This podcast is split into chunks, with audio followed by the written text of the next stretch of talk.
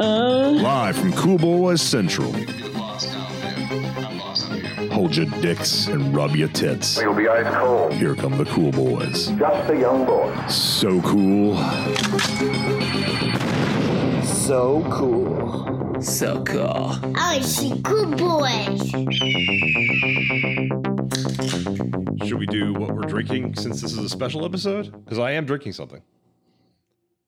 We usually don't do drinking for spoiler cast. Well, I am drinking a three shots of bourbon, good old Bulleit bourbon, in a uh, old fashioned. Got this one with the sugar cubes and the bitters and the lemon peel and all the shit. Tastes good. Well, because we're doing a spoiler cast for Spider-Man: Homecoming, I'm drinking a Lost Coast watermelon wheat ale. How is that related to Spider Man? Well, it's, it's the kind that Tom Holland likes to drink. Oh, so I thought the coast might be the the Queens reference. Mm. I, I, I don't I don't know where Queens is if it's near a coast. You know what? It does have a little bit of like um Spidery taste. yeah, like a little spidey taste. Yeah, like a little, but no, it tastes a little bit like watermelon, like a little bit, but not like it's not horrible. It's five percent alcohol content, so not so bad. Twelve fluid ounces. That's a Lost Coast Brewery, folks, and this is the watermelon wheat ale. Uh, so Mm. there is a spider bite beer and a Boris the Spider beer. And watermelon. There are two beers you could have uh, you could have gotten that are made from real spiders. Well, this is what Tom Holland likes to drink. Is it really? Yes, he drinks only the watermelon wheat ale from Lost Coast. Is that? I can't tell if you're you're messing with me because I believe that is a fact because he is a very. Isn't he like twenty? Shouldn't he not be drinking?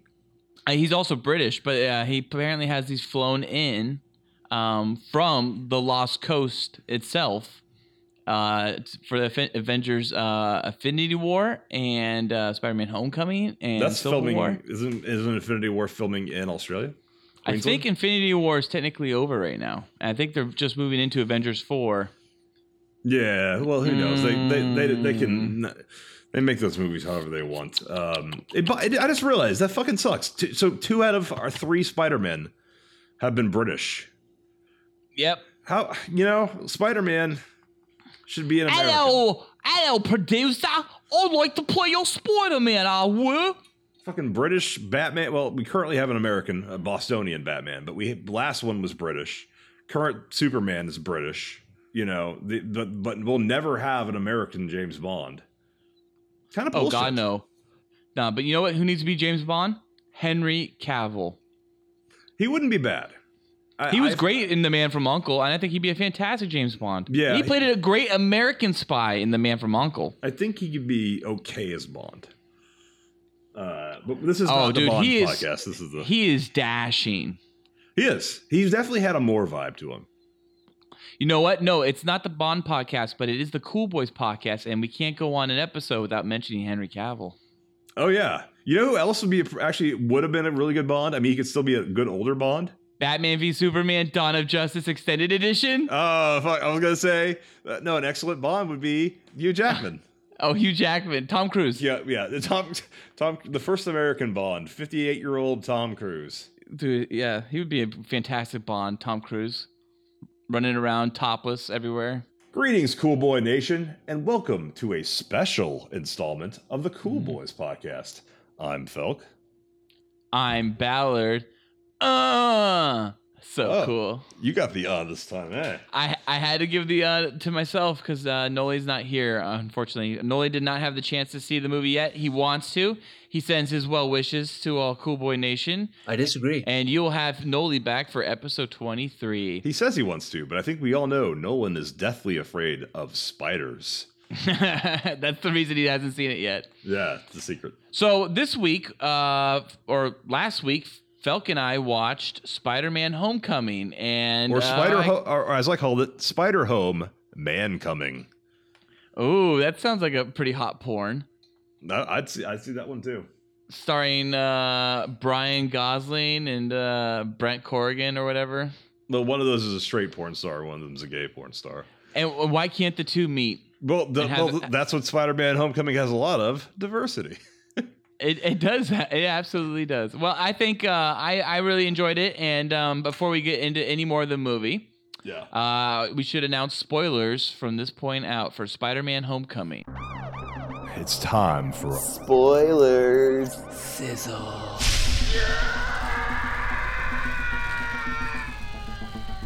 Sizzle. All right. Well, first off, um, we should do real quickly our cool boy rating of the past five Spider-Man films. So for me, I, I love Sam Raimi, huge fan of Sam Raimi, but I wasn't a huge fan of the uh, Spider-Man films when they originally came out. Um, I've come to like um, them as nos- nostalgia later, but um, at the time I really wasn't a super big fan of them. I do like what they brought to the superhero genre. So for me, I actually gave the original Spider-Man movie that Sam Raimi did in 2002. I gave that a three out of five boys. Okay. Um, I think I think it it handles origin very well. I, I feel like it almost handles it just as well as Superman, except I felt like Superman handled it um, uh, first. I, I saw. I love Spider Man, the first one. Uh, I feel like it was specifically because it was in May 2002, and this thing had happened the previous September, where it just felt like as the Nickelback song uh, plays, you know, a hero would save us. It felt like we got the hero we needed. Uh, the fact that there was just a good guy swinging around specifically New York, the timing uplifted that movie. It was a, it's realistically three out of five is probably what it really is as a movie. But I, I just the experience that I had uh, that first time seeing it, I, I bring carries with it every time I rewatch it. So it's four out of five to me. I, I feel like a New York based superhero grounded in the real world was what we I mean, just compared to like Gotham or, or Batman and Robin, uh, grounded in like a New York that was recognizable, uh, was it meant a lot to America, not just the comic book nerds. Yeah, I agree with that. I think it's a very, uh, very, very astute. And um, uh, um, uh, I think for me, when that when nostalgia kicks in, it, it, it does gain an extra boy. It becomes four out of five boys for me. But Rich, I still think it's a three out Do you of five remember? Do you remember the uh, the the teaser that was specifically I do. just as a Yes. teaser? it- it- yeah. In between the World Trade Center. Yes. Yeah. That was awesome. I really, you know, wish that was ever released. I wish we could see that um, again. But um, um, yeah, it, it- it's definitely it's definitely poignant in that way due to the tragic events of, of 9/11. But I do think it's still a three out of five boy movie. However, as the aughts progressed. And you got other superhero films that were not Batman Begins, that were not The Dark Knight, that were not Iron Man. You kind of started looking back and going, wow, was Spider Man and like Spider Man 2 and, and like X2, X Men United, oh, are those really. terrible title? Are, it is a terrible title. Are those really the best of this genre? And then you No. did get things like Batman Begins, which was just like, oh wow. But then that was by itself for three years before we got The Dark Knight, which was once again like, oh wow, this might just be another, uh, just a diamond in the rough. And then we ended up getting the MCU, and that will lead into later what we talk about with Spider-Man: Homecoming. Well, moving on from that, for me, Spider-Man Two, I also gave that a three out of five boys, and I know a lot of people hold that up as like the Godfather Part Two of superhero films.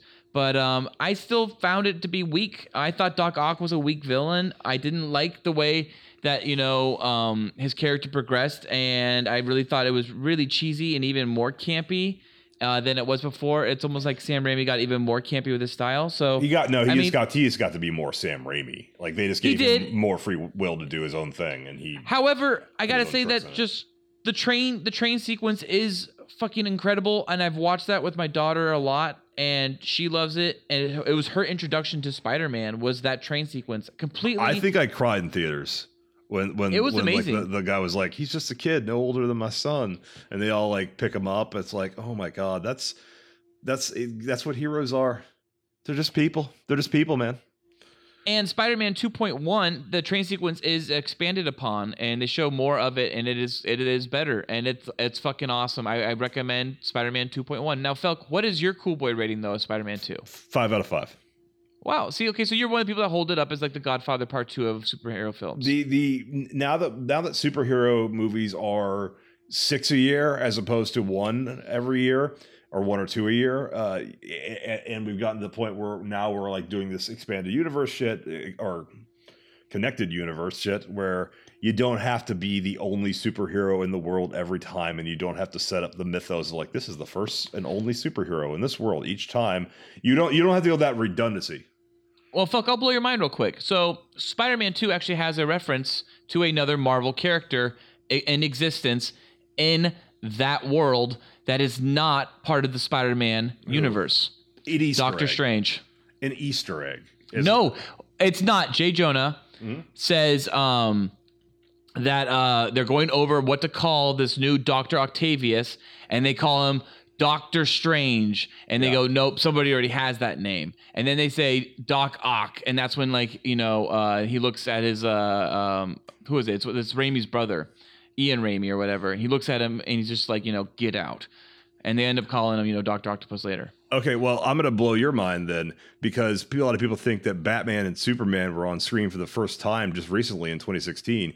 But did you know that in 1997's Batman and Robin, at the very beginning, uh, Batman actually says, This is why Superman works alone.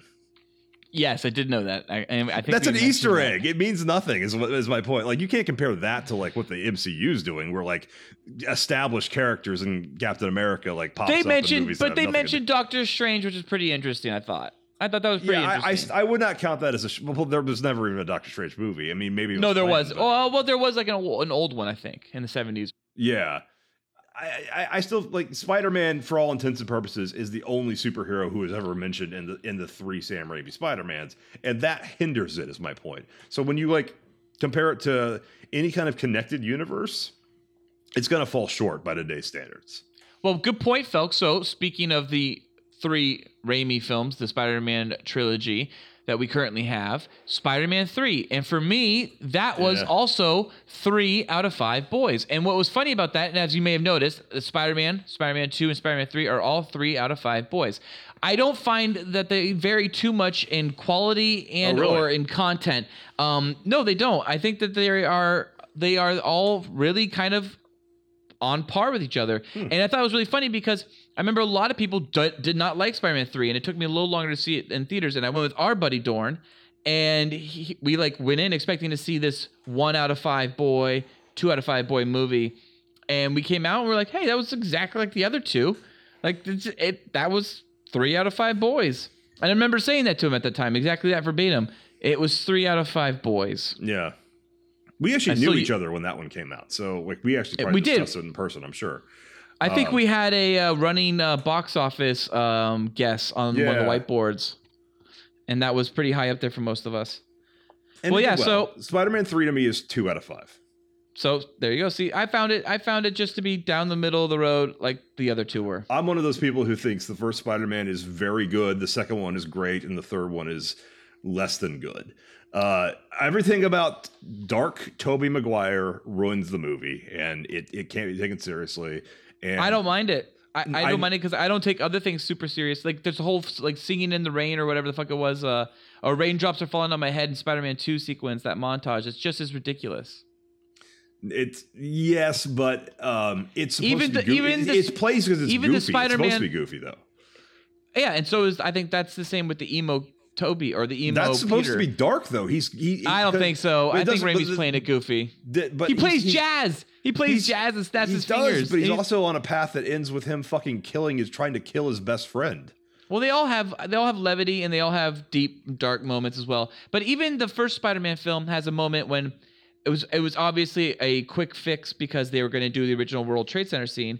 Is they had to do a montage, so they did the silliest montage of Spider-Man yeah. saving people in like the neighborhoods in Queens and in New York and Manhattan. It's just ridiculous. I think they all have those weird moments of incredible levity because that's the Raimi part of it. But Yeah. then they have the darkness and the deep deep parts that also Raimi brings. That's great, and that's what you need that balance. But that's why it's balanced down the road for me. It's just three out of five boys, but Well, all you- three of them. Well, you know that Raimi did not want to do Venom. Like he was forced. Oh, yeah. Avi Arad forced him. I honestly think Spider-Man Three would have been a better film if Raimi didn't have to get forced to do Venom because Yeah, then he I think he would have been able to focus on no Vulture was for four, Okay. but um, well, no, think he wanted John. him, he wanted him for three though. I thought he just wanted Vulture for four, and that was going to be John Malkovich. But I thought he wanted to focus more on the Sandman story. And yeah, I th- and if Okay, my understanding maybe. is correct, is that if he did just wanted to focus mainly on the Sandman storyline, I think that would have been a better movie because I I, really liked what Thomas Haden Church brought to the role. I thought he was great, and Yeah, I thought it was a good. I thought it was. A, I thought he brought a, a, a villain I never really even cared about or heard about. You know, barely was mentioned in the cartoon in the '90s, and like actually made him like compelling. He had motivation. Uh, I forget what it was, but uh, he had something that like motivated him and humanized him. It was um, the shit where he was the real killer of Uncle Ben. Felt like needless retconning. Uh, it, that really kind of betrayed the the first movie. Uh, everything with Peter going dark was poorly handled, and you didn't really want him to fight James Franco, so it wasn't. Uh, there, there wasn't like, oh yeah, I want him to kick this villain's ass. Right. Nothing about the movie played uh, quite right. That's why it's three. Yeah. Also, the casting of uh, Clint Howard's Topher? niece. No, well, Topher's miscast Oh. and Clint Howard's niece is miscast. Yes, yes. Bryce is miscast, but I do feel to me, I she do will feel, always be Clint Howard's niece. And I think that Christopher Grace was really miscast as Eddie Brock. Who? Christopher Grace, Oh, Topher Grace. right? You call him Christopher because that's Well, what he- I, it never occurred to me that Topher stands for Christopher. Yeah, no, he just uh, was cool and dropped Chris and thought he was super silly. Oh God, that makes me hate him more. Yeah, there's a fighter for the UFC, or there was in the UFC. His name is uh, Chael Sonnen. It's just Michael, but he dropped the M I. and he goes by and he goes by Chael. You should you should try that. No, You reinvent yourself. Chael. Uh, yeah. Um. So yeah, okay. So moving on from Spider-Man three, now moving on to the Mark Webb sequels, and that is the Amazing Spider-Man. I have little to eh, say. And I, I, I did not mind the Amazing Spider-Man. I might be like one of the very few people that actually liked the Amazing Spider-Man, and I gave it four out of five boys. I actually walked out of it. Uh, me and Corey saw it and walked out of it. Uh, Oh, the really? the, the reason wasn't because the movie was bad. We actually thought it was okay. The issue was that we had just seen um, The Dark Knight Rises the, for the first time, like four hours earlier. And after that, uh, you know, it was like, you want to go see another movie? Like, like we didn't know. We, we, we had nothing planned for the rest of the day, like both of us, because uh, at least me, my thinking was don't plan anything for the Saturday night of the Saturday day that I'm seeing The Dark Knight Rises for the first time because that movie was four years of anticipation. That was a huge day. I, I, I kind of found it to be like original and very much in vein with what kind of Marvel is doing with the MCU. It's not bad. I, I gave. I what, what, what do you rate it? I'd give it three. I'd give it three and a half. I, I which uh, or, or no, three. I'd give it a solid three to two and a half. It's it's not as good as the first Sam Raimi. Uh, and, and too much of it is so hindered by having to re- repeat all like almost all the beats for the first act. Uh, that the Sam Raimi did, like to see Uncle Ben get murdered again, we get to see him get bitten by a fucking spider again. Like, I all that's a problem. Well, for me, I think what I like about it, maybe more than the Sam Raimi, is that um, I like it when uh, levity is uh, uh, sometimes taken away, but weight is added um, to it and makes things kind of darker. And I and I am a sucker for that. And so for me, the Amazing Spider-Man did take the origin of Spider-Man, but it did darken it up a little bit, and it kind of grounded it a bit. And A and- little. And, and Not for me, I like that a lot. it- Not as that was a big thing. Like it's a grounded Spider-Man. Like No, that was even got- their big the sell. fucking villain's a The- lizard at the end. They're- All yeah, the yeah. grounding The- goes away by the third act. But their big sell, totally, especially with turning the whole New York into lizards. But their big sell for that movie too was, and find out the secrets about Peter Parker's parents. You will Yeah. never care to know. And you'll fi- you won't you'll you'll find out a little bit of details in the first movie. It'll get teased in the second movie, and then you'll never fucking find out what we were planning to do because there won't be a third one. Sorry. yeah. So speaking of the second movie, I gave that one. I think you know the worst out of all of them. That is a two out of five. Boys, that's I'm a one- horrible I'm, movie. I'm, I'm one out of five. I think it's a train wreck. It is. I mean, they do they do straight up dubstep for the action sequence in the second act between uh, Electro and Spider Man in Times Square. Pharrell by Pharrell. Yeah, really, by Pharrell. Did you know, speaking of the parents just a moment ago, did you know that there's a deleted sequence or an alternate take of, of Peter going to visit his parents' grave or it's Uncle Ben's grave. I can't remember which in the graveyard, and all of a sudden his dad shows up. Yeah, Campbell Scott. I like Campbell Scott too. Oh, love. Campbell Scott. In fact, he's amazing in House of Cards. He was, yeah. Uh, he's he's uh. If you haven't watched Roger Dodger, I, I've been promoting that movie for God knows how long. I think it's one of the best performances of all time. Oh, just- okay. he, he's just like a he's like a Campbell Scott plays uh like a playboy, uh, or it's like a, a guy who works in in uh, New York and, and is just like always hitting on women. And then his uh, nephew, played by Jesse Eisenberg's first movie performance, uh, is uh comes to visit him and he teaches him how to pick up women, and it, they go on like a dark journey. Really interesting. movie. Wow. Really very cool. Alrighty, and then so um uh Amazing Spider-Man 2 I thought was just absolutely a great example of how to kill this fucking franchise. Yeah, they really fucked up. Uh, I, the one thing I have to mention before we move on past the the, the Amazing Spider-Man's is uh, I, I love Emma Stone. She is she's a perfect human woman. oh, Uh, she's she's wonderful. She's very funny, she's smart, she's beautiful, she's sexy. I feel like I see a hotter girl than Kirsten Dunst every day in LA. She's yeah, well, pretty, oh my god. but she's regular, and uh, Emma Stone is fucking perfect. The and the same can be said, frankly, about Bryce Dallas Howard. I, I'm sorry, I can't look at her and not see Ron Howard's face, which means Yeah, I I can't. yeah, I Bryce Dallas Howard just looks like just like a beefcake to me. I don't know, but um, uh, I I I, I Kirsten Dunst. Uh, we used to see her a bunch um at a coffee shop that's just down the street from where he worked, and uh, we she We would uh, I never saw yeah, her. uh, yeah, LePain. I never saw her there. Oh yeah, we would see her hanging out at LePain. She usually was like sitting out at super snaggletooth. You could really see those teeth bent in. no question. Blah, blah, blah. At least get back to the Amazing Spider-Man series, especially Amazing Spider-Man 2. I thought um, Gwen Stacy's portrayal by uh, Emma Stone was fantastic. I think her relationship with Andrew Garfield in real Yeah. life made it an incredibly compelling relationship for her and Peter Parker's character um, to fall in love, and then for them to end up having, you know, her die. Uh, and handled that they handled Gwen Stacy's death very well, and I thought it was Well, powerful. And I okay. liked the way her head smashed against the ground and her neck cracked. I thought it that was great. scene is good, but he has one like 40 second scene of being sad, and then he's over it. Oh yeah, yeah, yeah. Because they flash forward through time a lot, real very fast. I guess, but like the next scene, he's like, "Oh, I'm back to being Spider Man. Shit happens." We No, they they they they make it. I think pretty clear that they flash forward like six months. maybe, Like, but it's it's, still the time. next. It's still like the next scene, so it's like, eh. Then the movie's over, and he's he's he's pretty much over it. I Because because because you left you left them off in summer, right? She dies at in the beginning of summer, essentially, right? Because they just got out of school, and then like th- he's like he's at before he decides to be Spider Man again. He goes through winter, so I mean it's it was a while. It was like six to like seven months that he was grieving Gwen. That's a long time. okay. Uh, So, but whatever. It's still a shit film, and they can't. I can't believe they still hired Mark Webb because of his fucking name. I because don't coming think off they of really did that. Uh, no, Phil, come on. He was coming off of 500 Days of Summer.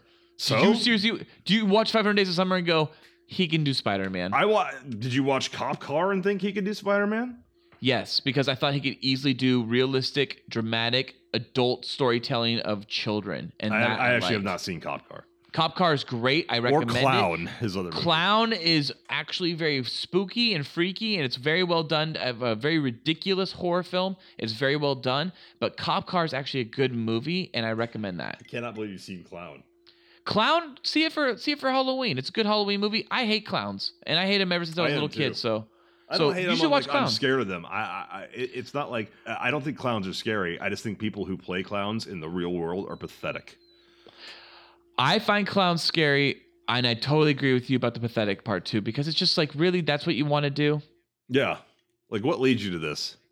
Exactly. Like what led you to this? Exactly. Totally. All right. Okay. So that was uh, our our our cool boy ratings for the past fi- Spider-Man films. Um, mine are Spider-Man one, two, and three. All three out of five boys. And the Amazing Spider-Man, four out of five boys, and the Amazing Spider-Man two, two out of five boys.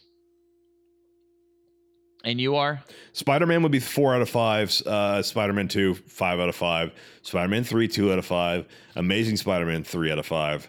Uh, Amazing Spider Man two, one maybe half, half of half of a boy.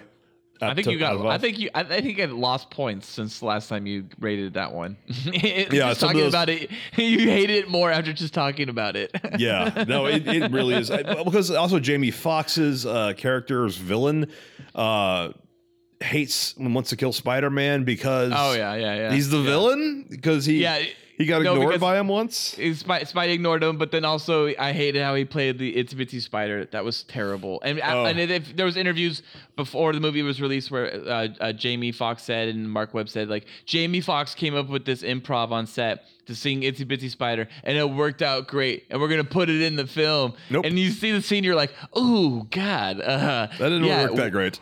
Worked out great. yeah, gentlemen. Okay, well. Let's oh, get into what no, no, real fast. Also, because I, I forgot to say it because I, started talking about clowns. Apparently, is uh, even though Andrew Garfield had good chemistry with Emma Stone because they were actually in a relationship, I think he's a terrible Spider-Man. I think he's totally miscast. He's too. He's too emo. No, He's no, no, no, no. Let me correct you. Let me correct you because I think I think you're onto something, but I think you're mis you're, you're misnoming this right now. I think he's in a fantastic Spider-Man. I think he almost nailed Spider-Man.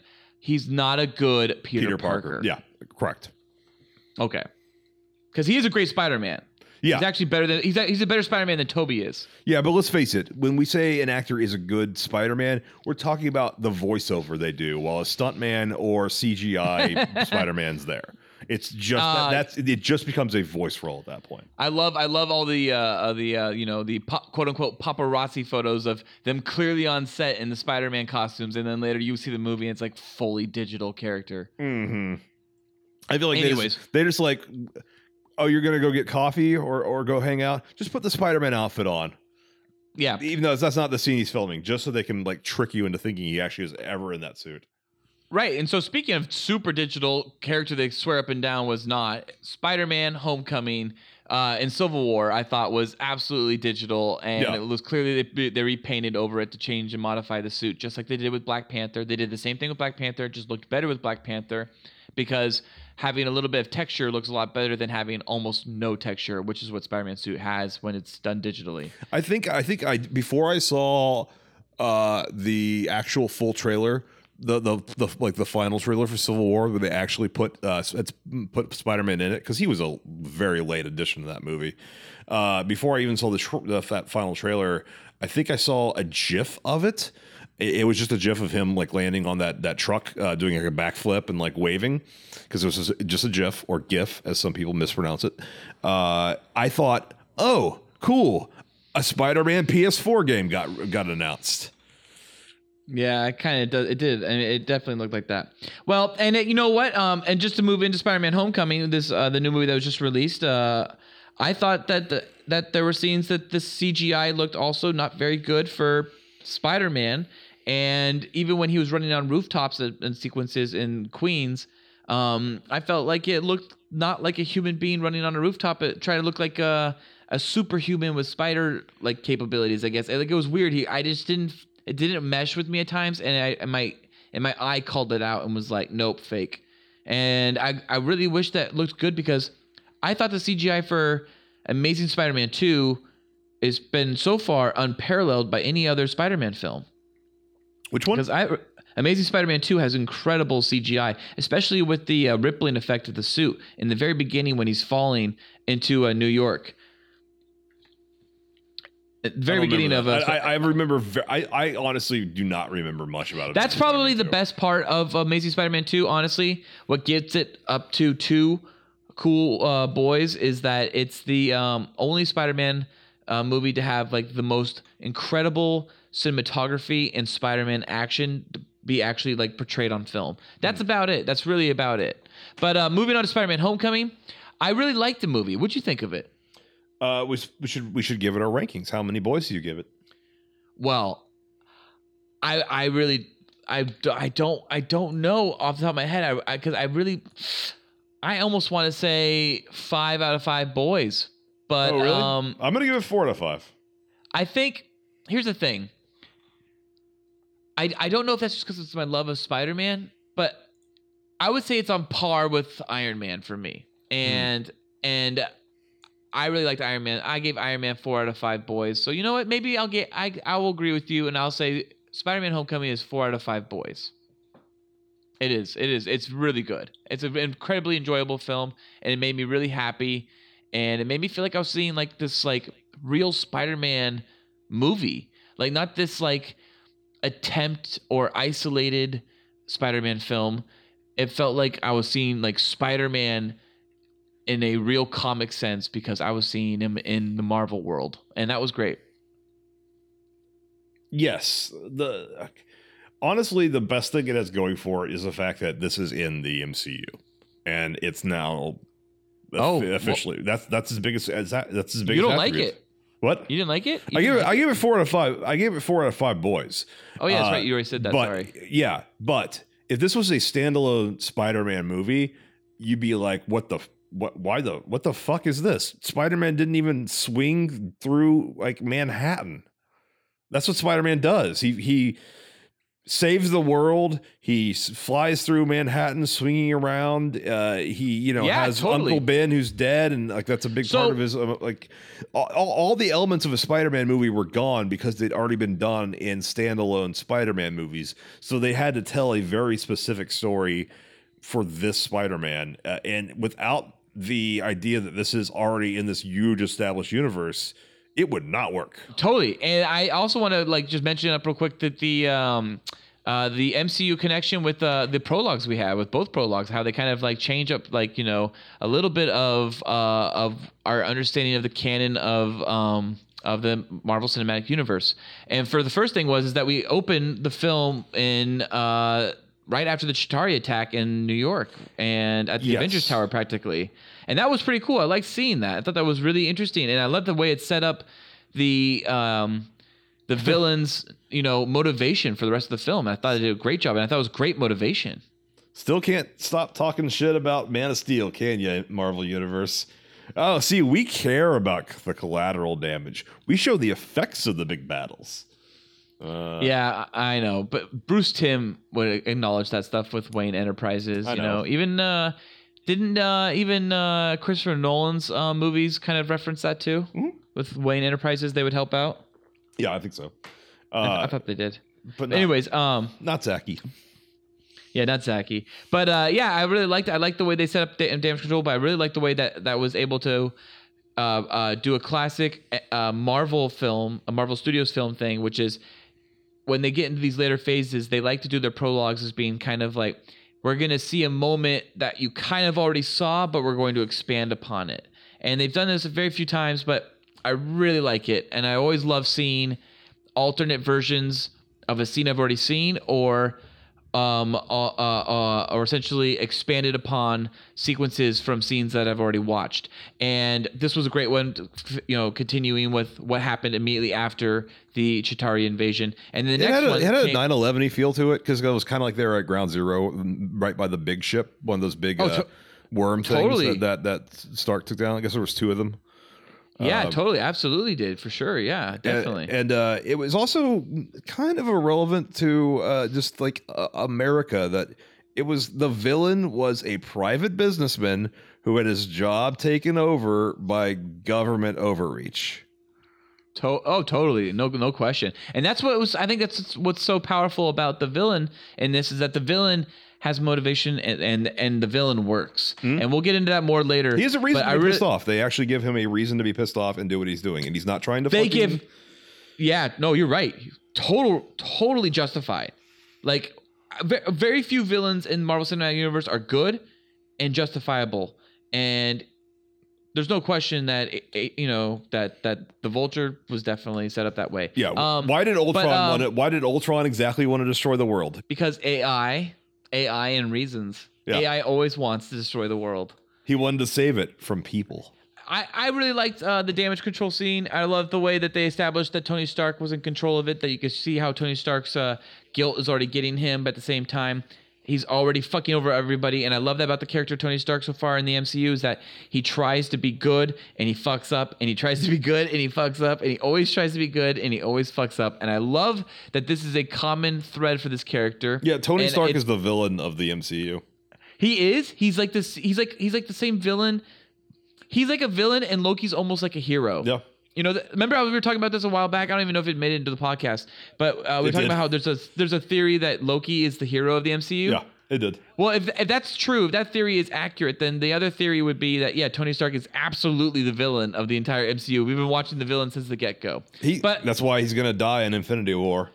Prediction. Then- Yeah, well, I think you're I think you're right on the money with that. And um, I liked how we then went into we we start the movie with the Columbia Sony's Pictures, you know, opening logo. I was surprised that there was no Marvel logo. So that, uh, well, you tricked we, me. we- well, we did, but we so then we go into damage control, Yep. and then we go into the Marvel logo, which now has a Spider-Man image thrown into the uh, uh, in there Yeah. because it's this is a Spider-Man movie, and then we go into the the Marvel prologue, and I really like that because we had a Sony prologue, and now we're having our Marvel prologue, and I really like that the Marvel prologue.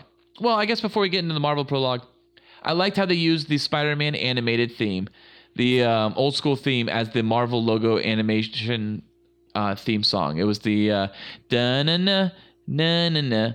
Na na na na na na na but it was by Michael Giacchino and it was really well done. did Giacchino do the score?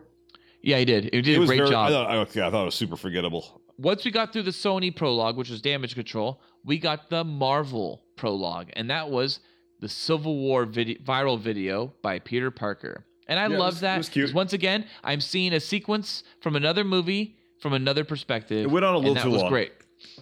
What? It went on a little too long.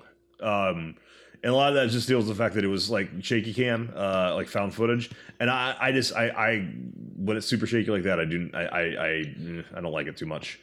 I can like tell went on a you you really just don't like Quantum of Solace, and it seems to be your main con- your main concern is that it's just Hold your camera shaky. straight. Hold your camera straight. We have, we have fucking million dollar rigs designed to get great camera shots. Well, Don't the make a movie of it holding is, a camera and, and, and faking the shakiness of it. Yeah, and the reality of it is too is that, that that's probably the only thing I don't like about Man of Steel is that they shake the camera too much in Man of Steel. I wish they kind of didn't, and that otherwise I think Man of Steel is almost perfect. I agree. And he, Um, but- he crash zooms a few too many times, but I, that, He does, he does, and he shakes it just a little bit too much when he doesn't need to. But getting back to Spider Man, I I did like seeing the perspective from Spider Man's perspective and seeing his kind of relationship with Happy Hogan and Tony Stark kind of continue to unravel. And they're kind of like you know end up being these like surrogate babysitters in our gateway to you know the uh, the greater MCU. And I think what's one of the great things about this handling of this Spider-Man for Spider-Man Homecoming is that this is a Spider-Man origin story, but it's handled in a way that it is winking at the audience that we all know the story already. We don't need Yeah. to establish it.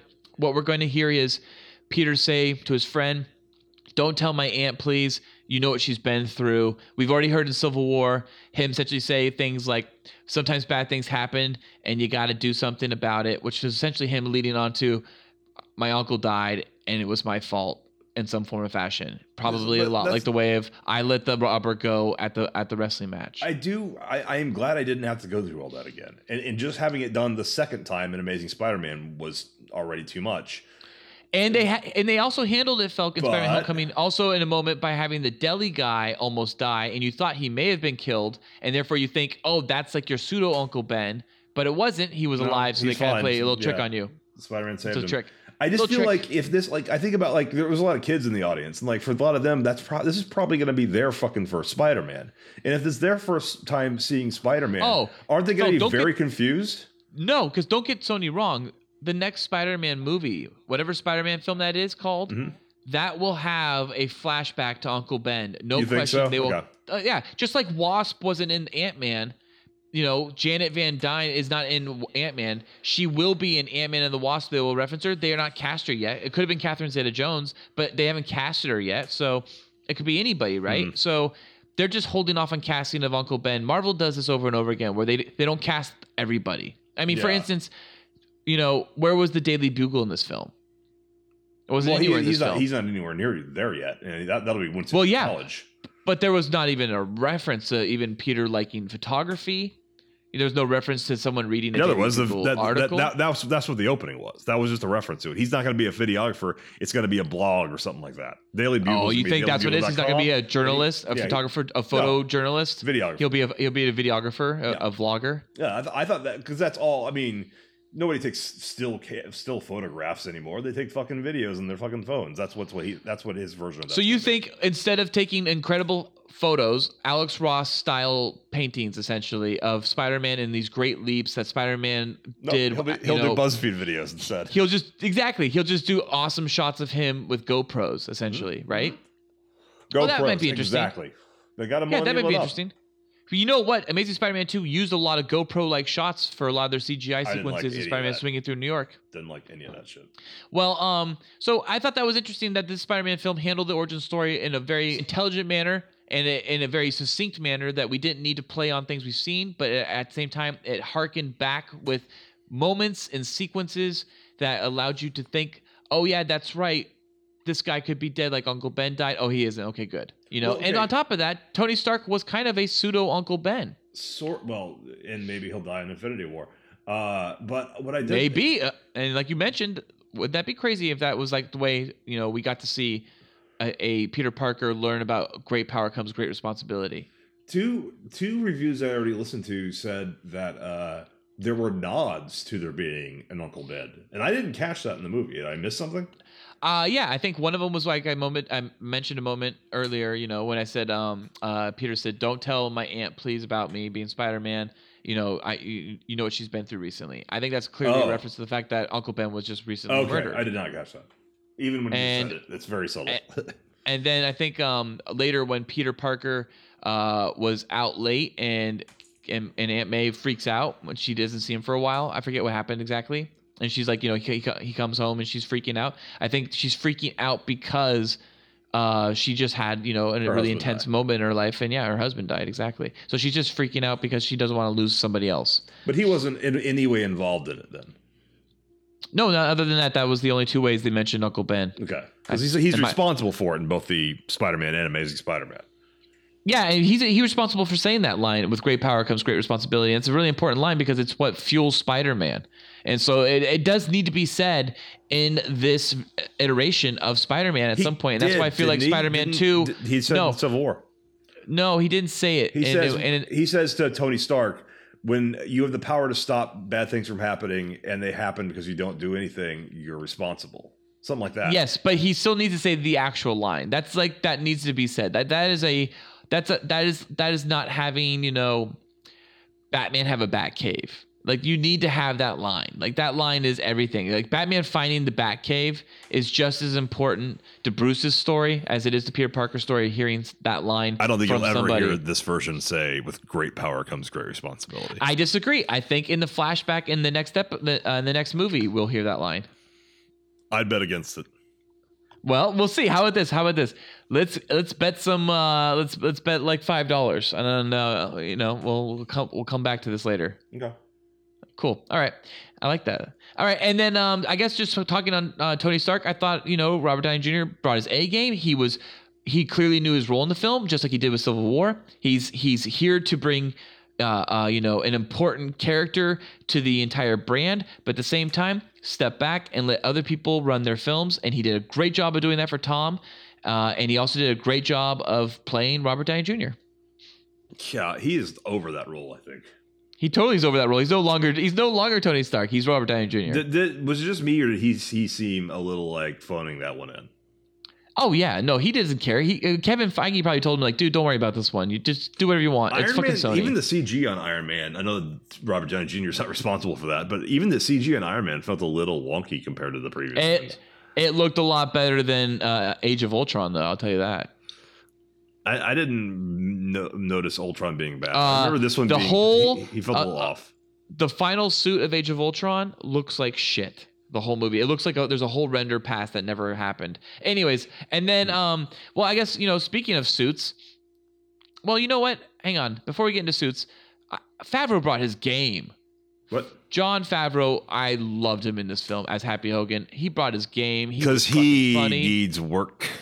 he needs work, but you know what? He was Well, funny. no, he doesn't. he's handled it. fucking making million dollar, like he's making huge budget movies. What didn't the fucking uh, Lion King, not Lion King, uh, Jungle. Yeah, Book, he's doing maybe. Lion King. He's doing Jungle Book two and Lion King. Yeah, he's he's rich as fuck, but he he likes he just he just still wants to bring his A game. I know, and I loved it, and I loved his. I loved. I loved the way that you know he was able to play off of you know Robert Downey again because it, it's been a while since we saw him.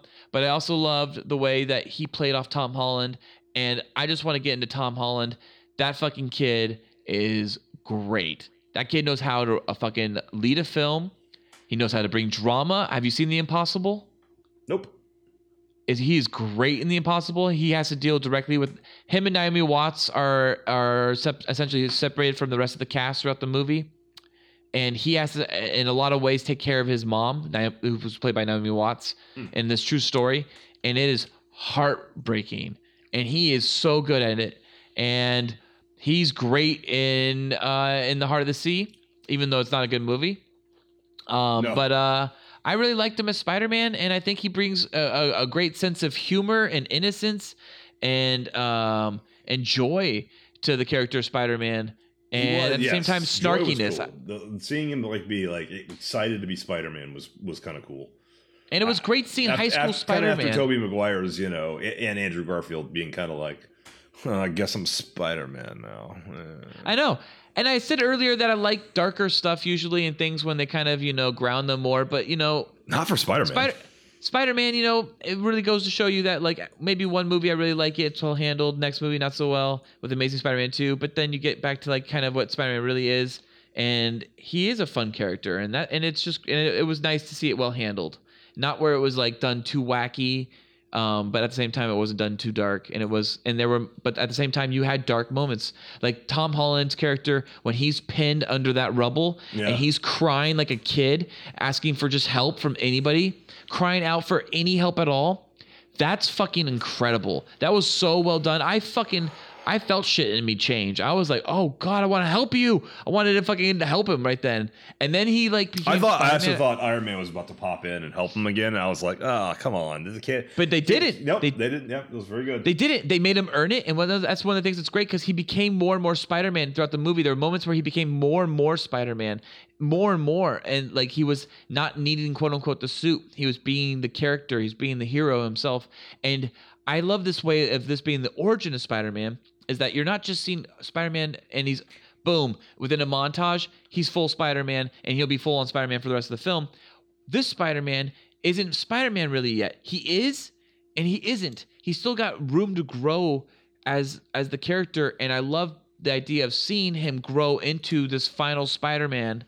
But when we finally see this final Spider-Man, it won't just be like this, you know, quick, you know, isolated Spider-Man. We're gonna see a Spider-Man that's gonna be very much, you know, have lots of layers to them, like an onion eh, that we've peeled back and we've tasted them, and they're delicious. And sometimes they make you cry because I think we're gonna have some crying moments coming up in a little bit. And at the same time, when you grill it up all nice,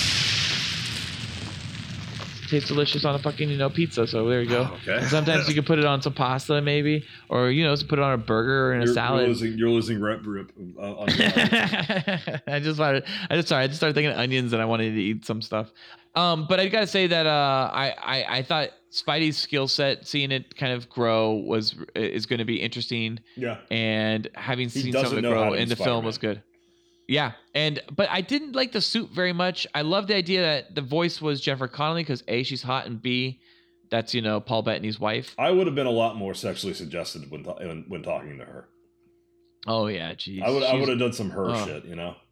She's got sexy voice too. Yeah. Um, and Droney, that was great to see, like you know, Droney because you know, know. What the- is that? That's the little spider drone that came off his chest. Does, and does, in the call it, comics, does he call it Droney? He calls it Droney in the movie a couple times. And um, and in the comics, he has like you know an army of spider drones. So that was a reference to that, and that was great. Okay. And uh, there was no Spidey sense in this, but I felt like there was some Spidey there? sense referenced in Civil War, but I didn't see any references of Spidey sense in this. But uh, apparently, Kevin Feige has said that you know there is Spidey sense in this in this iteration of Spider-Man, so we will get it happening more and more, and maybe that's part of his skill set developing is that he'll learn to tap into his um, uh, Spidey sense more. My understanding is that there's a leak from Avengers: Infinity War teaser that was just released, and uh, one of the ways they're going to handle Spidey sense is uh, his hairs on his arm sticking up. I don't. I, I, yeah, this Spidey sense just like heightened sensitivity, like heightened like hearing and and all that other shit. That's what I thought they referenced in Civil War. And then there's a moment when, uh, like, I think it's like um, Winter Soldier throws a, a door at him or something, and he like he kind of knows it's coming when he turns around the corner before he turns the corner, so he kind of sees it and he's able to pull out of the way faster. Yeah, I kind of t- I kind of took that as Spidey sense. Yeah. He the, Like- the whole point is that this this is a Spider-Man who doesn't just immediately know how to be Spider-Man the way all the other ones get the powers, then immediately are they're just swinging, uh, you know, from the Empire State Building and doing all every everything in their skill set. Yeah, so that's kind of funny, huh? This one didn't swing in New York at all. Nope. He swung it through Queens, Queens, and through Washington D.C. a little bit, but other than that, not through Manhattan. no, which is why I'm saying like if this this is a movie that assumes you have already seen the previous Spider-Man movies. Yeah, and I really like that it was kind of, you know, a little nice, you know, step back to be like, hey, we're going to build up to Manhattan, but here's something you haven't seen again. Um, something else you haven't seen before is a Spider-Man movie with six villains. So in a way, we just saw a Spider-Man film that had the Sinister Six in it. Sony, yeah. you devil, sneaking in that Sinister Six movie. Did it? Oh yeah, had to get it in there. So the Sinister Six for this film, Felk, was one Vulture. hmm Number two was Shocker. Number one. I know Number- shockers, yeah. Number three was Shocker. Number two.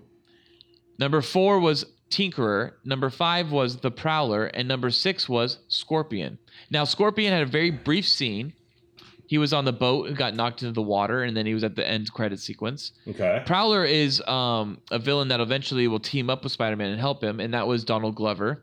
okay. Tinkerer was the fat guy that was building everything for the Vulture, Mhm. and the two Shockers was the Vulture's henchmen.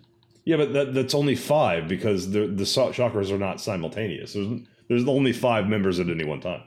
They were technically both Shockers in the comics, so they are. But one dies immediately, and the other one's like, "I guess I'm the shocker now." Woo! Yeah. Did you notice that the Shockers' uh, um, uh, gauntlets were from uh, Civil War? They were crossbones. No, do you know that the shocker is also a sexual act you can perform on a woman? Oh yes. Have you done it, Felk? I d- only once, and it was like when I was like fucking like 19 or 20, and it was like with a college girl uh, that I was with, and, and she was like, "What are you doing?" And I'm like, "I know about this." I was, was very inexperienced. Or you doing it in a kiddie pool so you could at least you know take care of all the mess afterwards? Uh, no, it was Because like a I imagine she was just bed. squirting everywhere. She was stopping well before squirting happened. Um, well, I gotta say, you know, all the villains were like, you know, whatever, except Vulture was awesome, and I will say that, I mean, Michael Keaton's great. I thought, you know, he was well handled in the film. I thought he was scary at times. I, I thought there was some imagery of him as the Vulture hanging on the, you know, rooftops that looked great. But I will They say, never call him Vulture one- in the movie, do they? I think they referenced him once as Vulture or something like that. But um or like being like a vulture maybe. But um I think what really stood out to me and made this villain so uh incredible and impactful was the sequence in which Tom Holland's Peter Parker goes over to pick up Liz Allen, opens the front door, and boom, it's Michael Keaton Okay. and he's just chilling there and you're like what and then all of a sudden the scene develops in the house and it's tense but the car scene that drive to the homecoming dance was fucking for me incredible it was everything about this movie that made me love it i love there's a moment when he realizes that spider-man is in the back seat he pulls up to a stoplight and as he's realizing it the red light from the stoplight slowly goes onto his face and then it sits there yeah. Oh my god, I love it. Cinematography. Beautiful Right. cinematography. And and that's one of the things Jon Watts even said I read about later was that uh he said that he did this movie because he read that scene in the script and he said he wanted to do that movie just to do that scene. Hmm. And boy did he do that scene fucking justice because that was incredible. I loved it. I really loved that scene. It made me love the vulture as a villain and made me love their relationship between hero and villain between protagonist and antagonist and i thought that it just completely set up the third act so well that i was fully game from that point on Okay. I, I, I have things to say that I was gonna leave till later, but um, since we're at that scene, I have to mention there was a fair amount of what you could call social justice based casting in this movie. Also, some dialogue, but there was a you know basically this is a high school in Queens The where Lost Peter World? Parker is what? The Lost World. What? Dad, dad, dad, dad, dad. No, well, that was wrong because that girl clearly could not have possibly been Jeff Goldblum's biological daughter. Uh, no, but it's the fact that like basically the high school eh, Peter Parker is like the only white kid. I mean, there's a few extras in the background, but it's a very ethnically diverse. So they made Flash Thompson Pakistani. They Have you ever gone to high school in Queens? No, I'm guessing that is a pretty accurate depiction of what high school in Queens is like, especially in 2017. Uh, I get, and a lot of that was just to be inclusive to all audience viewers. Hey, Sony knows what they're doing. They're not going to piss off anybody by making Flash Thompson Pakistani the way they pissed off every single person who likes Ghostbusters in a previous movie that Sony just did. Um, but but they did uh, make uh, Peter's love interest played by a half black or African American actress. Beautiful woman though. Oh God, she was so fucking hot. No, I- yeah, Liz Allen was fucking hot. she was yes, but uh, they the re- so I the reason they cast uh, a chick who's probably in reality has one black parent, one white parent, is because it was a fucking misdirect. Because I, I feel like if they just cast a white girl and, and tried to pull off the surprise they pull off at the end, where ah surprise because we're in spoilers, it's Vulture's, it's Michael Keaton's uh, daughter. You you probably would have seen it coming because he twice mentions the fact, or three times. I think he three times mentions, "I've got a wife and daughter. I've got to take care of them. I got a wife and daughter. I'm doing this for my kid and my wife." So like they they had to set that up so that it's it's not a complete like what the fuck's happening when when he does open the door, but also by having her uh, be uh, having his wife be black and, and that being his daughter, it, it pulls up just a little bit of like your mind has to do that mental gymnastics where like oh oh okay perfectly makes sense. Another little social justice misdirect is right at the beginning. The very first line is where he talks about you know like back in my day when we were kids we played cowboys and indians and his his fat friend i guess the tinkerer says uh, it's called Native Americans. So it's setting him up as the kind of like racially intolerant one. The Tinkerer is the racially intolerant one who's like, you know, complaining that he's not saying Native American. Little slight little misdirect that make that characterizes that character as maybe not the type of person you'd expect to have a hot black wife played by uh, an actress I recognize whose name I don't remember. Garcelle Beauvais, I think. An interesting misdirect to go with one of your, your earlier misdirect was uh they actually leaked that Zendaya's character Michelle was actually rumored to be Michelle Toomes, um, Vulture's daughter. And so there was already something true about that, but it wasn't accurate. And so that was that that was definitely a studio leak because they were trying to hide the MJ reveal. Well, yeah, that was that. We'll get to that later because that, that I kind of think that's that was kind of dumb and and also uh, Yeah, we'll get into I, that I, later. I do not like her as, as MJ at all. Um, but uh, just having what the fuck's her name again? Lisa. Uh, Laura Harrier as Liz Allen. Liz, yeah, having having uh, Liz be turn out to be the Vulture's daughter, that was that was uh, like a legitimate twist. It has been a long fucking time since a superhero movie, especially a, a Marvel one, uh, pulled off a last minute like twist that within you know five seconds your brain goes, this checks out.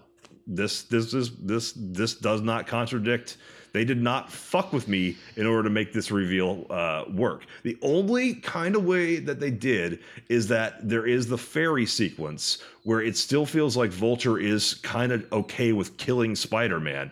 But later he then says, You saved my daughter's life, so I'm going to cut you some slack here and just say walk away. He already would have known that because he knew Spider Man saved his daughter's life before the ferry. So it kind of I think I think the I, I think the ferry sequence then felt as happening in a more of a form and fashion of like you know uh, uh, fight or flight you know survival of the fittest. He needed to do something to survive that moment, and I that was like to fight Spider Man. Yeah, they could have maybe maybe maybe that's a that's a watch the But also- time, and there's a moment where he he could kill him and he lets him go. I don't I don't know. I I, think didn't notice. to- totally, but I also think what you might be, I think you might be also forgetting is that the villains of the films, other than the Prowler, uh, Donald Glover's character, Um, and in, and commonly within the comics as well, they think that Spider-Man is a man, and that's why he's called Spider-Man, not Spider-Boy, because he's hiding that Oh, he's a boy. So. Uh, Yeah, I think probably what happens is when you see that all of a sudden that the kid in the backseat of your car is holy shit, that Spider-Man is actually this, you know, 15 year old kid.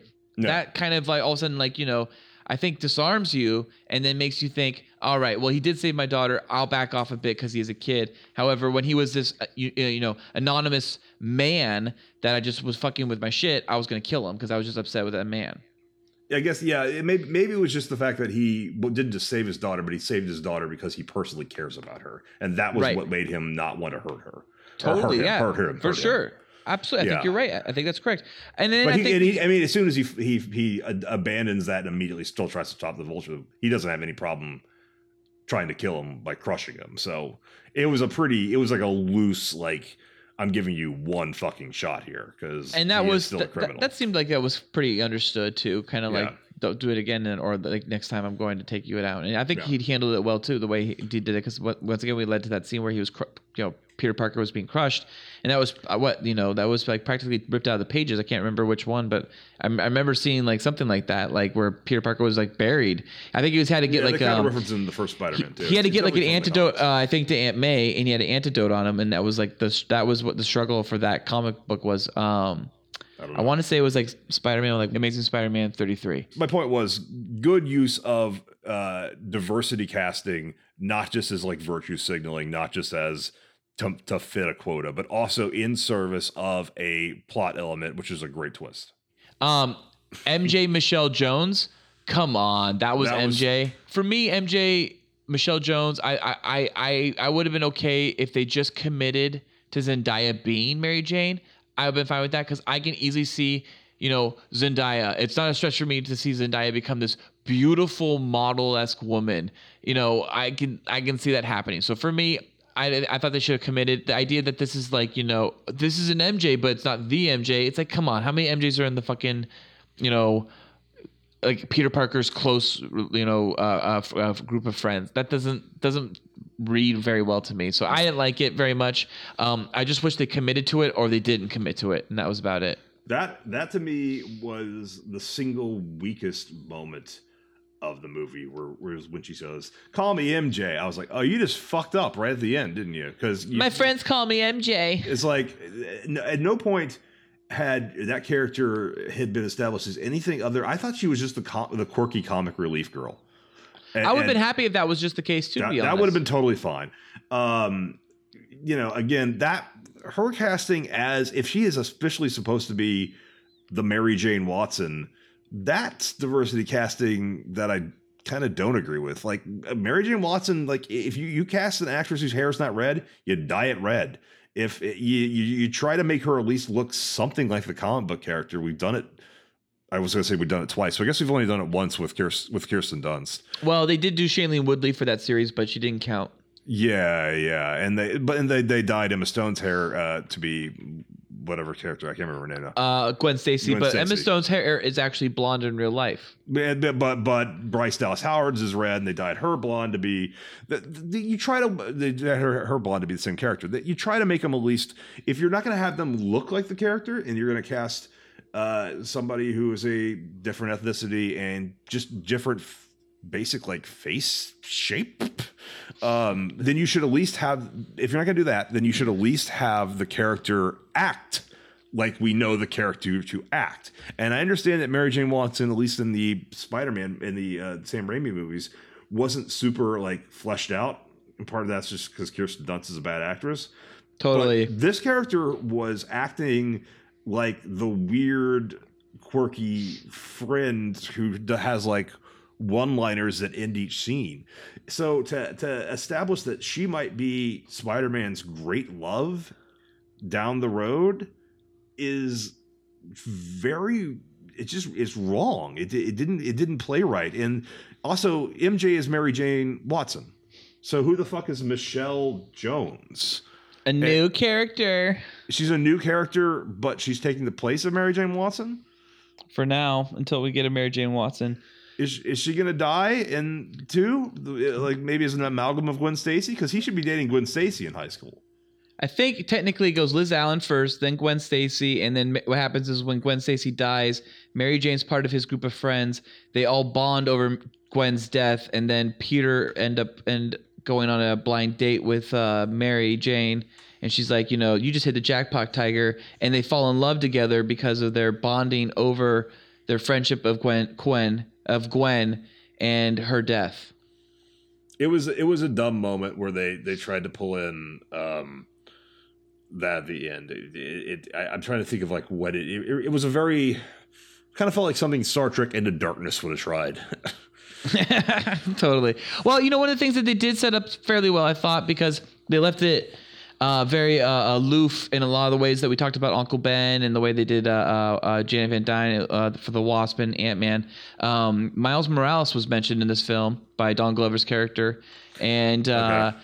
But they didn't uh, actually say, you know, how old he is. They didn't, you know, they, they gave nothing more than Nephew. my. I have a nephew that lives in this neighborhood. So this kid could be like seriously like two years old, and we could get ten years of Tom Holland, and all of Oh, a sudden, yeah. boom, we get an eighteen, you know, a, a ten year old Miles Morales. So that at least they, they didn't handcuff themselves with an actor or a, an age. I actually so really that's good like- because we can they can eventually move on. You know, just like they're going to have to move on with Thor and Captain America and Iron Man. They can now move on to Spider Man and pass the mantle, and that's the one thing they've set up right from the get go with this movie that they did not do with Iron Man, they did not do with Thor, they did not do with Captain America. I take that back. Captain America, it seems like they did set up from the get go that they could pass the mantle on to Bucky, didn't it? Mm. I think Captain America is the only other one that's actually MCU brand only that they could pass the mantle on easily to either Bucky or to Falcon. Yeah, Rhodey could be Iron Man if he wasn't so fucking old and paralyzed. yeah, he's paralyzed. That'll be interesting to see how they handle that. Um, so yeah, so that Miles Miles Morales is in, is in this universe, and then the other thing that's these I'm are guessing uh, he's these about are like three or four. that I I have a I had a feeling he was like ten or twelve. I feel I like feel they're like gonna he's going to be a teenager when when when Tom Holland's in his 30s, which will only be 10 years from now. There, that's a that's a that's a seed. That's gonna. They're not Yeah. going to go to Morales any eh, for a long time. I say that we see Miles, Morales brought up in Phase like five. S- Spider-Man three gets mentioned. You know what I mean? So that way, when they go to Spider-Man four, if they if Tom doesn't want to sign the contract, we move on to Miles. That's my guess. Anyways, so I don't like Um, Daniel Glover. I just want to say that. I think he's a weird actor. He always looks like he's incredibly tired. who you talking about? You talking about Childish Gambino? Yeah. Okay. Um, and then uh, two people I did notice in the movie that were total Easter eggs, and these are accurate. So get ready, Felk. Kenneth Choi was playing the character in Spider-Man: Homecoming, Principal Morita, who was actually play uh, the grandson of Jim Morita, who was also played by Kenneth Choi in Captain America: The First Avenger. Remember the uh, the the uh, uh, Japanese guy? Okay. Do you remember that? I do. He's from uh, California. He's from Fres. He's he's like I'm from Fresno. So the Japanese guy from Captain America: The First Avenger, he is also, you know, he his his grandson is the principal of uh, of Peter's school. And the other thing that's interesting is that Martin Starr was in Culver City University in The Incredible Hulk, and he was the guy that let Edward Norton get on the computers because he gave him a slice of pizza or gave him a box of pizza. Well, Martin Starr is back, same character, but now he's graduated Culver University and he's the decathlon coach for Peter's Parker's uh, debate team. And I thought that was fucking awesome to see that come back. Okay. And I like that they they were smart this time with bringing back actors uh, in other Marvel films and within MCU that other than other than accidentally recasting somebody in a role that they were like, "Oops, we forgot." Which I can't recall, but I know that happened at least once where they recast somebody twice. Anyways, and then so um, there was one reference to that kind of plays into the timeline.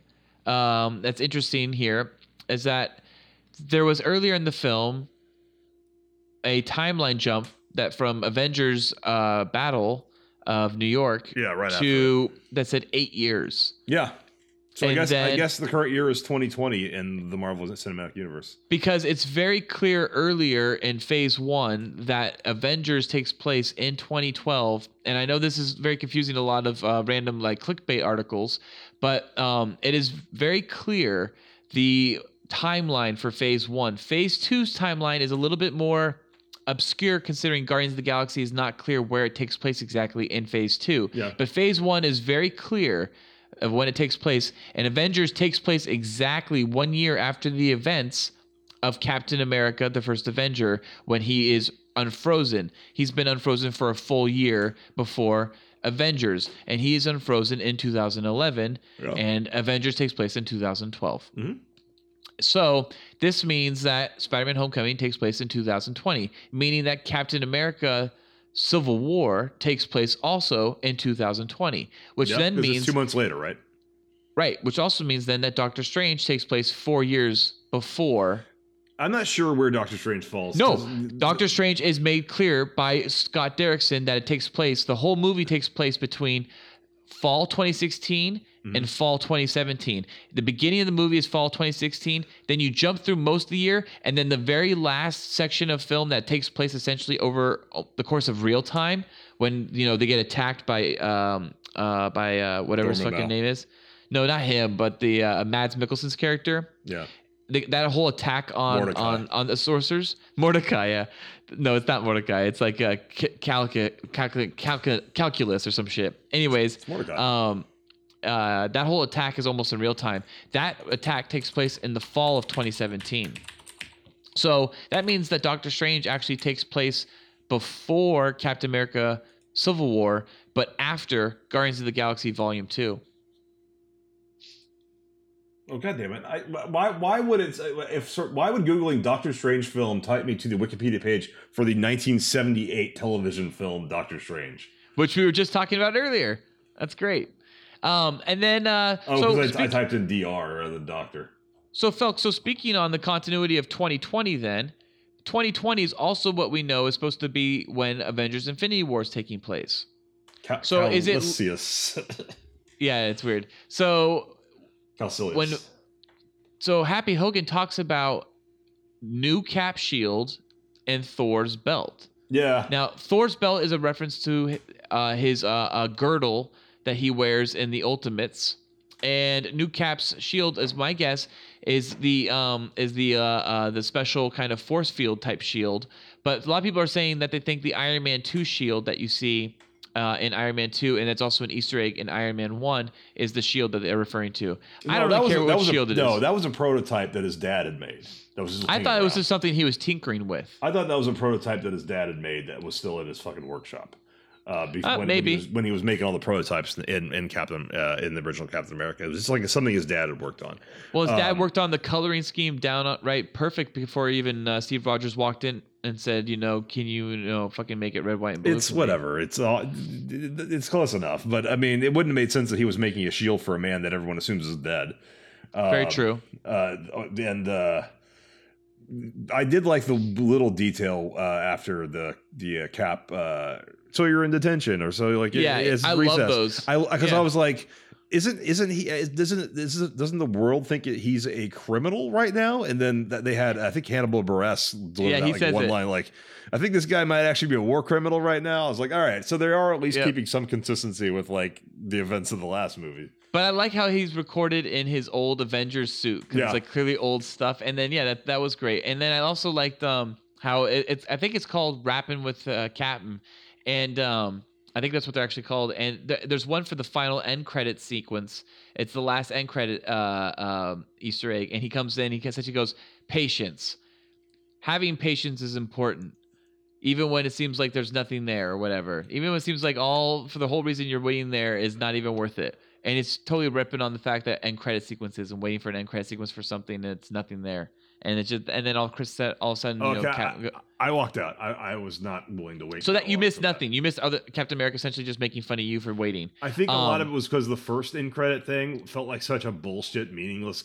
With uh, so I misread that. I, so I remember re- watching that, and the first end credit sequence or the mid credit sequence was Scorpion and Vulture meeting each other in prison, yeah, and um them and then Scorpion being like, "Yo, I heard that you know the identity of Spider-Man," and Vulture going, "I don't," and then Vulture walking away with a weird smile on his face. Yeah, Now Voss. apparently, yeah, the, apparently what I I, I I gather now is that um Vulture was hiding uh the fact that he knows the identity of Peter Parker, but he wasn't going to give it up and because he respects Peter Parker and he's kind of come full circle. I saw it though as more like, haha, no, I know who Peter Parker is and I'll get him back at another time. I misread that scene. I fucking flat out just misread that scene. Oh, I thought he was protecting him Yeah, no, I think because that's he tries think, to save him. Like, last I think that's right. No, I think you're Felk, I think you're right. I I misread the scene because I thought it was more like I'm gonna get Peter Parker. I just don't want you to get Peter Parker before I get No, Peter no, Parker. that was. If anything, I thought that was setting up for like Vulture to, to be good in like a Sinister Six movie. Oh, maybe. Or in a Silver Sable because they Black they- Cat they- movie. yeah, they they went so far with making his character like kind of forced into the criminal path and, and making him kind of like relatable and and, and redeemable uh, that uh, I thought that that was just like he's on the path to redemption. Totally. And then I guess the last thing uh, I can talk about this movie about really is that um, to come. And I guess, you know, we have Avengers Infinity War to come, and it'll be interesting because apparently Spider Man has a very interesting role in that and a very uh, uh, a poignant role in it. And that sounds like, like you're talking about Uncle Ben kind of being uh, taking, you know, as pseudoed as um, Tony Stark as being pseudo Uncle Ben. Yeah. I think that's very likely even more so being referenced there. And on top of that, um, it sounds like they keep saying that uh, Spider-Man will be ushering us into Phase Four. So it sounds like they're very much uh, amped to continue this character and uh, continue the path they're going down with these films. And I like the movie, so I'm excited to see where they go. Uh, considering that there's going to be something interesting that's going to need to happen in Phase Four, because once Phase Three is complete, it's going to feel like you're done with Marvel. I think people are going to naturally feel like Marvel's come to a close. So Marvel's going to have to really almost have a more impactful phase four than they ever had at phase one, phase two, or phase three. Yeah, it's gonna be a little tough when they start getting. We're getting down to the characters that nobody gives a shit about. Yeah, I mean, come on, who's going to really go see Captain Marvel too? I mean, that might be hard if Captain Marvel isn't a huge sell. I think Ant Man and the Wasp was going to be a hard sell. Uh, They're counting honest. on women to go see Captain Marvel. They're counting on They black are. people to go see Black Panther. I, I thought but- Doctor Strange would tank because who wants to see Doctor Strange? I don't want to see Doctor Strange 2, honestly. I don't really care for it. Uh, uh, maybe in other hands, but um, what really I'm kind of like concerned by is that Ant Man for me was like a Doctor Strange, and I don't want to see Ant Man and the Wasp, and I don't know who's No. who who's making the movie I- That's for. like the only movie I didn't. I haven't seen in theaters is Ant Man. I saw it I on digital. I fell asleep when I saw it in theaters, but I did like it, but it's not great. I thought it was Um, pretty weak. Anyway, so it'll be interesting to see the way they take uh, Spider-Man into Phase Four, considering he's going to be the you know our main uh, um, uh, focal point, uh, kind of going forward. So uh, it will be interesting to see this, and uh, hopefully they can maintain quality because I did like Spider-Man: Homecoming. I did too. I did too. I thought that the CGI Gwyneth Paltrow at the end was very convincing. It looked Yeah. like it was really her, but it Pepper can't. Potts. obviously, it wasn't her because Gwyneth Paltrow said she's does she's done with these movies. Yeah, no, it was it was great. I mean, it looked better than uh, Jeff Bridges in Tron Legacy. It even sounded like her. Oh yeah, sounded great. Oh yeah, the I think Jennifer Connelly did the voice for uh, Gwyneth Paltrow as well. And uh, so they have her marry Tony Stark as, as kind of a way to like deal with the fact that they called a press conference for Spider Man, which seemed kind of dumb. Did, did Tony was out of it. Tony? I know Tony said go put this new suit on and go out there and we'll introduce you as a new member of the team. But come on, was Tony gonna be like, and it's Peter Parker? Yeah, I think I think that's what they're assuming because remember he doesn't believe in like secret identities. The, none of the Avengers have secret identities. wouldn't Peter, wouldn't Tony be in a lot of trouble with like child labor laws? I don't. Yeah, I mean, if that is that if that's if that's your where the reality shatters for the movie, it's like, oh man. I mean, come on, Spider Man. I don't think he signed the Sokovia Accords, did he? Well, they make him. I assume they were going to make him sign them. My guess is that Tony's kept Spider Man fucking under the radar this whole time. Yeah. Tony is fucking totally breaking child labor laws right now. Uh, they probably could have gotten some some kind of waiver for him. That's why he's interning, right? That's Yeah, why Spider Man's yeah. interning. Yeah, that's it. I like the way um uh Peter Parker was interning for uh, Tony Stark and the way he kind of like You never see it though. I mean, I like never- no no no because he's lying because Yeah. he's just lying he's just lying because he's just he just wants to he's he's like a kid he has to tell the secret somehow so he's telling the secret as I'm interning for Tony even though what he's really doing is just being Spider-Man and just doing Spider-Man shit on the side and that, that was great because that is exactly what a high school student would do I think they handled high school Peter Parker so fucking well oh it's great They never. So that was something I was expecting. I thought they were gonna like retcon an explanation as to how um, Tony Stark knew that Peter Parker that Peter Parker was Spider Man, and they never do. So the only thing you can assume is that it's just because he's like basically like Google, and he just has like big da- data, so he just like was able to like hack and figure out who Spider Man was, and that's how he knew exactly where to find him. and That is was his address. Just more evidence that Tony Stark is the villain of the universe. Totally. Yeah. Yeah. Absolutely. Evidence. Obviously, he had violated an individual private citizen's privacy in order to obtain the true identity of the Spider-Man, who was just a YouTube sensation at that point. Yep. What'd you think of that final suit? I didn't really care for it. The It was a- Iron it was- Spider. yeah, it was. It was. If they're gonna do Iron Spider, then give him the fucking extra limbs. I, I I, that's what I kept looking for. I was looking. I was like trying to move my head around, like, oh, are there are there extra limbs behind? Because they No, never even ah. have him wear it, right? The the suit he puts on at the very end is just the suit he was wearing for the bulk It of the is- movie. It is teased uh, uh, recently at D23 that he does wear that suit, that quote unquote Iron Spider suit in Avengers Infinity War. They do put that on. Hmm. Um, but yeah, so okay, let's rank our um, our uh, Spider-Man films. So so yeah, start with your worst number six and work your way to your best number one. Well, I mean, it's the, the star rankings, I guess, kind of belay this, but um, so number six would be Amazing Spider-Man two, followed by Amazing Spider-Man one, then Spider-Man three of the Sam Raimi versions, then Homecoming, then Spider-Man one, Sam Raimi, and then Spider-Man two is still the best. Okay. Um, I would say, uh, for me, um, my cool boy rating is not going to affect my ranking. My ranking- Hashtag inconsistency. Yes, absolutely. So there will be some changes. Um, so my number six is absolutely the Amazing Spider-Man two. My number five is Spider-Man three. My number four is Spider-Man two. Okay. My number three Really? is The Amazing Spider-Man Okay. which was my four out of five boy. My number two is Spider Man, which was a three out of five boy, but I did talk about nostalgia factor, and it Okay. is a four out of five with nostalgia. And my number one is Spider Man Homecomings. Well, Cool Boy Nation, that brings us to a close for our spoiler cast for Spider Man Homecoming. Homecoming, come inside me. Yeah, I like the Cummings. It, it, it finally get the word coming in a Marvel movie. Spider Man cream pies. I can't. Well, I can't wait for Hulk coming. Spider Man 2 Internal Damnation. Yeah. I am so glad, by the way, that we don't have to deal with the fucking organic web shooters anymore. There's no way that that's not come. Spider Man 3 MILF Parade.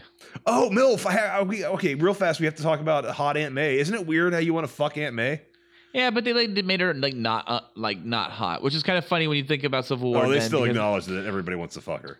Yeah, but what, they do. But what I like about it is when they do this is that they have to acknowledge that in Civil War that she like dressed up real nice and put on a lot of like makeup and like did her hair up real good before Tony walked into that apartment. She was like, She, "Oh she shit." still looks good in a few of these scenes. Yeah, she Clean still looks good in a few of these scenes. yeah, but they uh, did that like 1970s look like you know like you know that old lady type look like oh high waistband and really flat hair with big glasses. I guess it's a tough time if, to be an old lady actress because previously all superheroes had like old ladies, and now it's like I, I want to fuck Superman's mom. That's Diane Lane. Uh, I want to fuck Maggie from The Walking Dead. That's that's Martha Ke- Kent. Granted, she dies when she's relatively young because um, something happens to Batman's parents. You know, and now I want to fuck fucking Aunt May, who's like typically like, oh Peter, you you- you're not Superman, you know. She's like the oldest fucking old lady, and now she's like a relatively hot fifty year old woman. Totally. No, you're right. Totally. Oh, oh my God, Maggie. Mm, I don't remember her actual name. Lauren Cohan. Yeah. As, as a as, somebody who was getting pissed off at The Walking Dead, that was very weird to have Bruce Wayne's parents be uh fucking Negan and Maggie. I was like, well, that's weird. I guess they got I guess they got over it. Need more dong. Well, that brings us to a close to tonight's episode. Be sure to listen. New episodes of the Cool Boys podcast come out every Monday. Be sure to follow us on Twitter at Cool Boys Podcast. And you can now find our Facebook group at The Cool Boys Podcast. You can email us at the coolboyspodcast at gmail.com. Don't forget the the in the cool boys podcast at gmail.com. Be sure to like and subscribe to us on YouTube. And you can find us on YouTube by searching the Cool Boys Podcast. Uh, please rate and review us on iTunes at the Cool Boys Podcast. Uh, and you can donate to us on Patreon and receive special additional episodes of Cool Boys After Dark and a Cool Boys shout out on our normal episodes that air every Monday. You can find Cool Boys on Patreon at patreon.com slash Cool Boys Podcast. Thank you for listening. Stay cool, Cool Boy Nation. Until next time, it's Byzies from Felk. And it's Byzies from Ballard Boy. You are upstanding American boy. You have excelled in all things. I pump while I dump. Oh, yeah. So cool. Oh yeah. So cool. Oh, yeah. So cool. Oh, yeah.